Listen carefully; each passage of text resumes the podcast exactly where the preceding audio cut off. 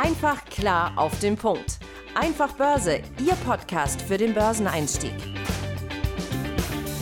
Die im Podcast besprochenen Aktien und Fonds stellen keine spezifischen Kauf- oder Anlageempfehlungen dar. Die Moderatoren oder der Verlag haften nicht für etwaige Verluste, die aufgrund der Umsetzung der Gedanken oder Ideen entstehen.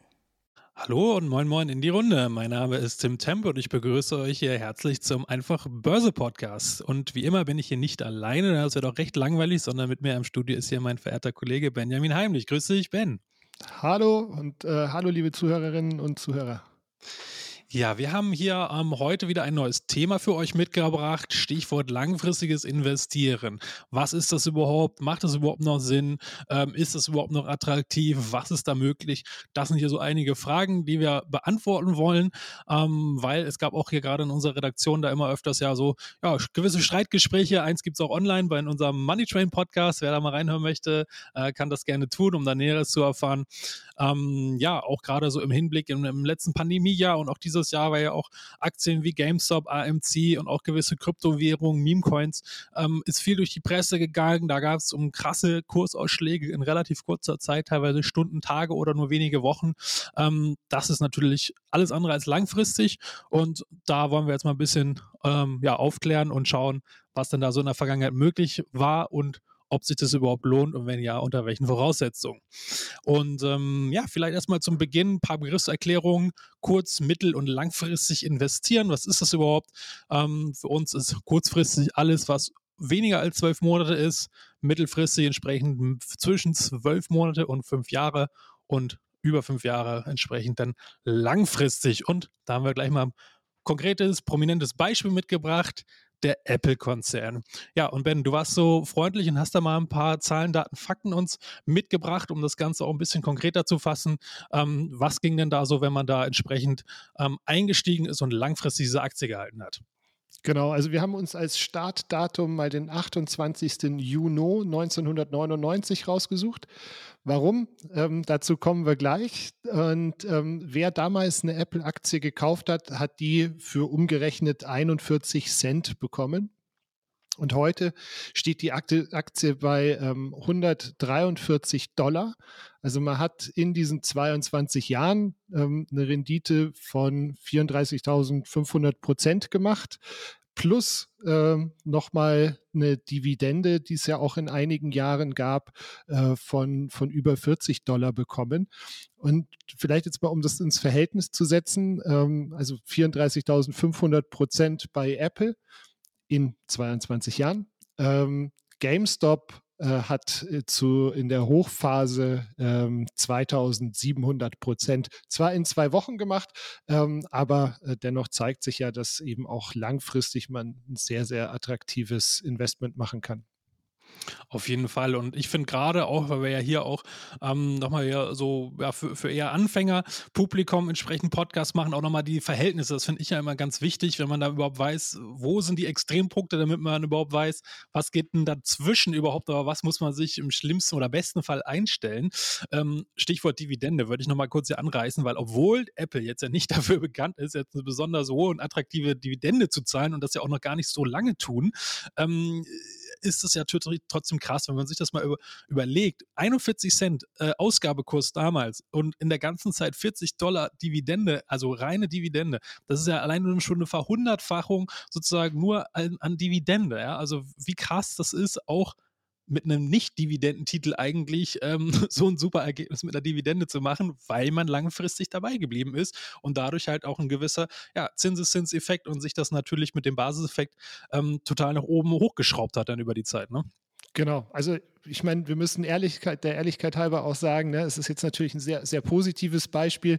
Ähm, wir haben natürlich auch der, dem guten journalistischen Kodex äh, entsprechend auch ein Negativbeispiel mitgebracht ähm, als Vergleichspunkt äh, vielleicht mal, also die Deutsche Telekom. Und da sind wir dann auch wieder bei dem Thema, wo, warum kamen wir denn auf den 28. Juni 1999?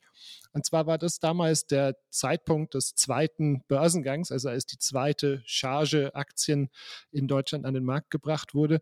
Damals zu einem Preis von äh, umgerechnet 39,50 Euro.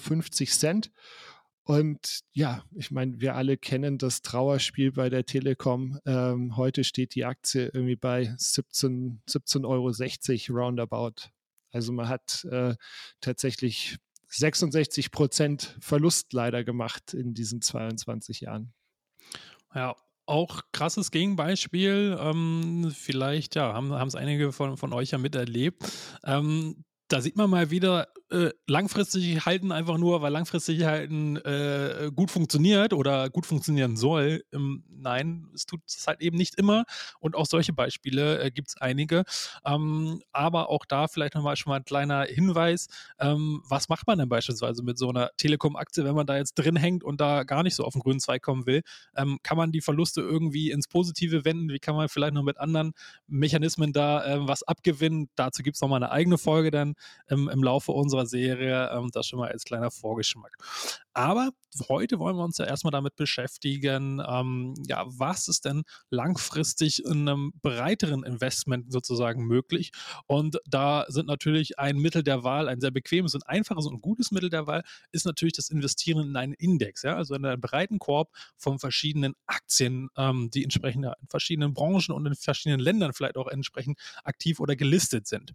Da haben wir auch wieder zwei ähm, Beispiele mitgebracht. Einmal den DAX und einmal den Nasdaq 100, den Technologiesektor aus ähm, den USA, weil auch diese beiden Beispiele entsprechend auch in unserer aktuellen einfach Börse-Ausgabe ähm, äh, abgedruckt sind und da ganz besonders dieses sogenannte Renditedreieck. Das ist eine ziemlich mächtige und coole Sache, weil es ist gleichzeitig extrem hohe Daten hat es, ähm, aber gleichzeitig ist es auch sehr simpel, weil es halt eben grafisch aufgearbeitet ist und mit so, aus so Kacheln besteht. Also es gibt einfach eine Kaufaktie und eine Verkaufaktie und dann wird einfach die Jahreszahlen ins Verhältnis gestellt. Und ähm, ja, Ben, äh, willst du uns vielleicht mal erklären beim DAX, was da dann so bei rumgekommen ist? Beziehungsweise kann man da halt super ablesen, ähm, um das schon mal vorwegzunehmen, wie lange es denn gebraucht hat, wenn man an einem beliebigen Punkt eingestiegen hat, bis man wieder auf den grünen Zweig gekommen ist. Ja, sehr gerne. Also äh, keine Sorge, wir lesen euch jetzt hier nicht das komplette Renditedreieck des DAXes vor. Das äh, würde, würde das Thema deutlich sprengen. Aber einfach mal so, ähm, wie Tim gesagt hat, um, um zu sehen, wie es sich verhält mit langfristigem Investieren, wenn man eben einen breiten Korb hat. Ähm, nehmen wir als Beispiel einfach mal das Jahr 2007, was ja ähm, so äh, praktisch Nach in der Nachbetrachtung einer der Höchststände war, wo man oder ein sehr hoch, hoher Stand, wo man investieren konnte. Danach ging es erstmal mit Finanzkrise 2008, 2009 richtig kräftig bergab.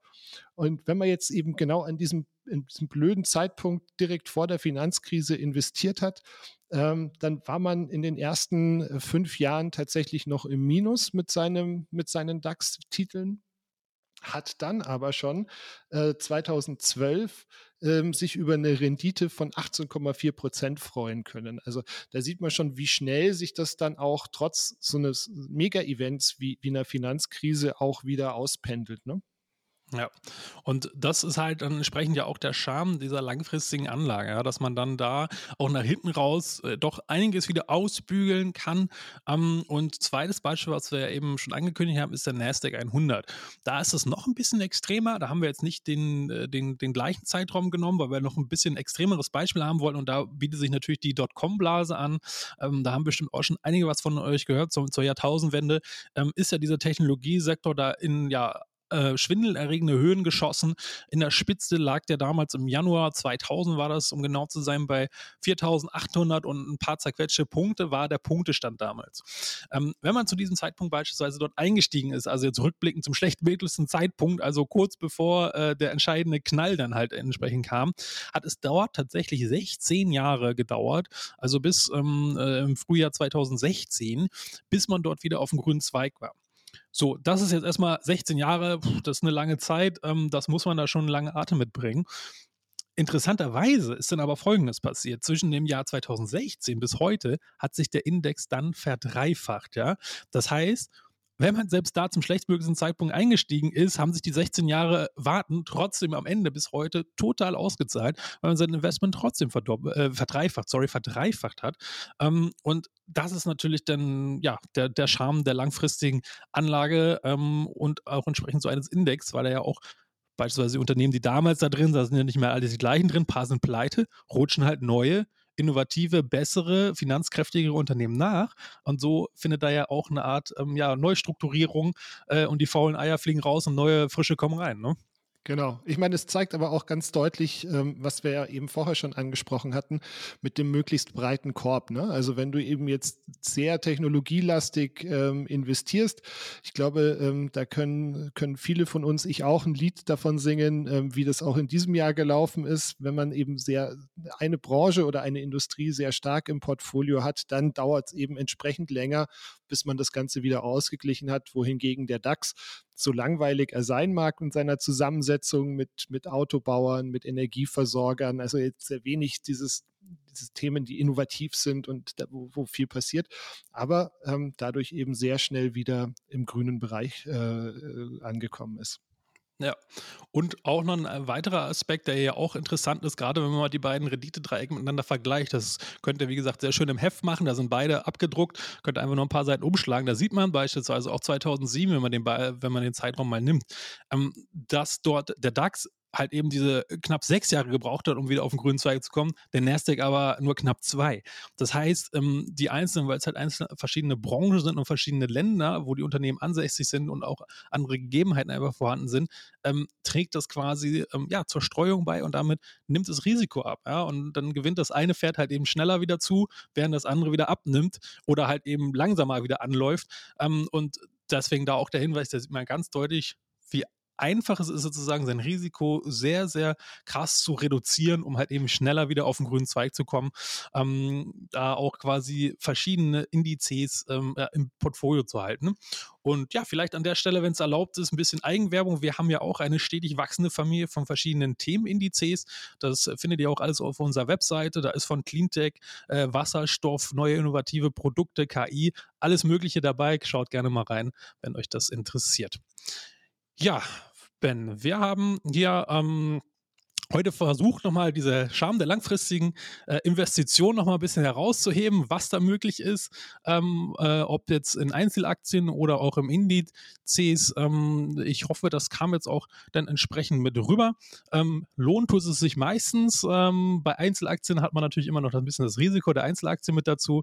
Also da entsprechend dann, ähm, wenn man dort weniger Arbeit investieren möchte in seine Kontrolle und Research, fährt man da auf jeden Fall besser, ja, auch etwas langweiliger, was die Performance vielleicht angeht, aber auf jeden Fall hat man einen viel ruhigeren Schlaf mit einem breit gestreuten Index als mit den Einzeltiteln. Ähm, auch die kannst du ja breit streuen, ne? Genau, die könnte man ja auch beispielsweise breit streuen, ähm, um so ja quasi sich seinen eigenen persönlichen Indexmix zu erstellen. Genau. Dann von meiner Seite noch ähm, der äh, organisatorische Teil. Also wir freuen uns natürlich, wenn ihr uns abonniert, ähm, überall, wo es Podcasts gibt, wenn ihr uns teilt. Empfehlt uns gerne weiter, wenn ihr hier spannende Sachen mitnehmt. Ähm, Wer nicht bis nächste Woche, wenn Tim und ich uns wieder hier unterhalten, warten möchte, äh, kann auch gerne mal auf unseren Social Media Kanälen vorbeischauen. Wir sind mit Einfach Börse auf Instagram, wir sind auf TikTok, wir sind auf YouTube. Wenn ihr Themen habt, die euch interessieren rund ums Thema Börse, die wir hier mal im Podcast besprechen sollen, dann schreibt uns gerne eben auch auf Instagram einfach Börse an und ähm, dann greifen wir das hier sehr gerne auf. Tim, ich habe mich wieder mal sehr gefreut, mich mit dir unterhalten zu haben. Ähm, ich hoffe, ihr konntet was äh, mitnehmen und ähm, ich sage ciao. Ja, Ben, ich sage auch vielen Dank für deine Zeit und für, für eure Zeit äh, und bis zum nächsten Mal. Bye, bye. Einfach klar auf den Punkt. Einfach Börse, Ihr Podcast für den Börseneinstieg.